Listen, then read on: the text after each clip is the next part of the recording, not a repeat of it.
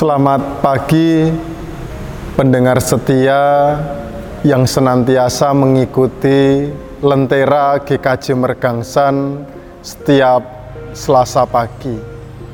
Kiranya melalui Lentera GKJ Mergangsan kita boleh senantiasa dikuatkan di dalam iman sehingga apa pun yang boleh kita lalui dalam menjalani kehidupan ini hanyalah seturut dengan kehendak Tuhan. Saudara-saudara yang terkasih di dalam Tuhan kita Yesus Kristus, cermin. Tentu kita semua punya cermin. Dan jikalau kemudian kita berbicara mengenai cermin, seseorang setidaknya minimal dua kali dia bercermin setelah ia selesai mandi, agar dia terlihat rapi, kemudian ia bercermin. Tujuan seseorang bercermin paling tidak adalah melihat kekurangan yang ada di dalam dirinya, sehingga dengan ia melihat kekurangan yang ada di dalam dirinya, ia dapat memperbaiki kekurangan itu dan siap untuk tampil di publik. Misalkan, wah, saya bercermin selesai mandi ketika saya melihat rambut saya yang acak-acakan. Karena saya tidak pede, kemudian saya menyisir rambut, dan setelah kemudian rapi, saya siap untuk tampil di publik atau di masyarakat. Nah, yang pada saat ini kita baca bersama, firman Tuhan pun juga sebenarnya mengingatkan kepada kita tentang cermin itu. Di dalam 1 Yohanes 2 ayatnya yang keempat sampai keenam di situ mengatakan Barang siapa berkata Aku mengenal dia, tetapi ia tidak menuruti perintahnya. Ia adalah seorang pendusta, dan di dalamnya tidak ada kebenaran. Tetapi barang siapa menuruti firman-Nya, di dalam orang itu sungguh sempurna kasih Allah. Dengan itulah kita ketahui bahwa kita ada di dalam Dia Barang siapa mengatakan bahwa ia ada di dalam dia, ia wajib hidup sama seperti Kristus telah hidup. Firman Tuhan yang kita dengarkan pada saat ini mengingatkan kembali bahwa Kristus itu merupakan cerminan kehidupan orang percaya. Ayat 6 jelas dikatakan, Barang siapa mengatakan bahwa dia ada di dalam dirinya, ia wajib hidup sama seperti Kristus.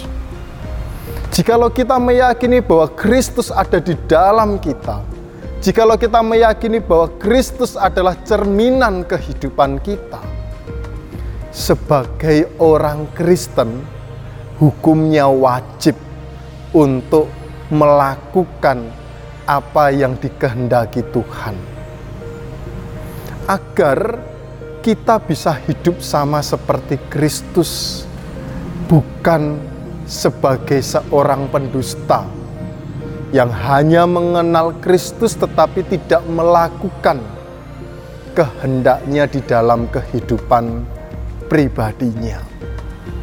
Oleh karena itulah, pada kesempatan kali ini, mari kita selaku orang yang percaya kepada Kristus, melihat Kristus sebagai cerminan kehidupan kita, dengan demikian kita dapat melihat kekurangan-kekurangan yang ada di dalam diri kita, menyamakan agar sama seperti Kristus, sehingga kita siap tampil di publik, tampil sebagai cerminan Kristus dan dari situlah nama Tuhan dimuliakan dengan berlaku kasih, dengan senantiasa saling menolong, dengan senantiasa memberikan bantuan kepada orang lain dan sebagainya, itu merupakan bentuk cerminan Kristus dalam diri kita.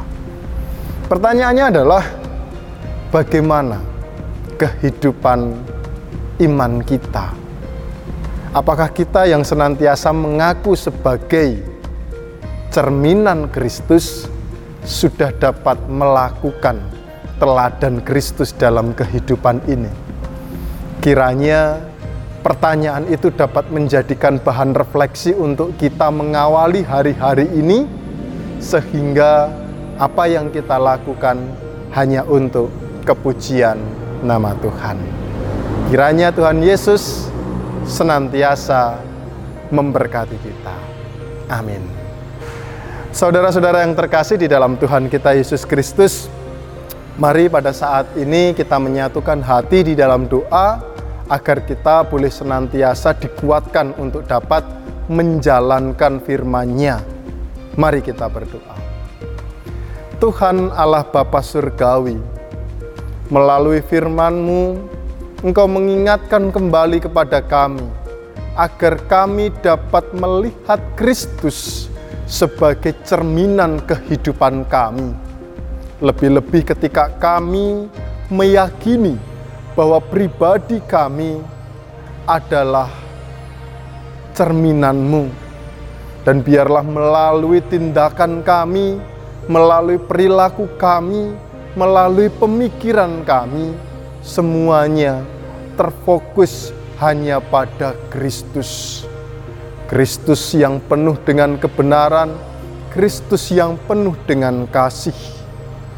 Oleh karena itu pada saat ini kami memohon kepadamu ya Allah, biarlah Kristus berada di dalam kehidupan kami dan kami juga memohon biarlah rohmu yang kudus memampukan kami untuk dapat melakukan firman itu sehingga kami dapat menjadi cerminan-cerminan Kristus dalam kehidupan ini sampai selama-lamanya. Ini doa kami Tuhan, hanya di dalam nama Tuhan kami, Tuhan Yesus Kristus Sang Sumber Keselamatan, kami berdoa dan mengucap syukur. Amin.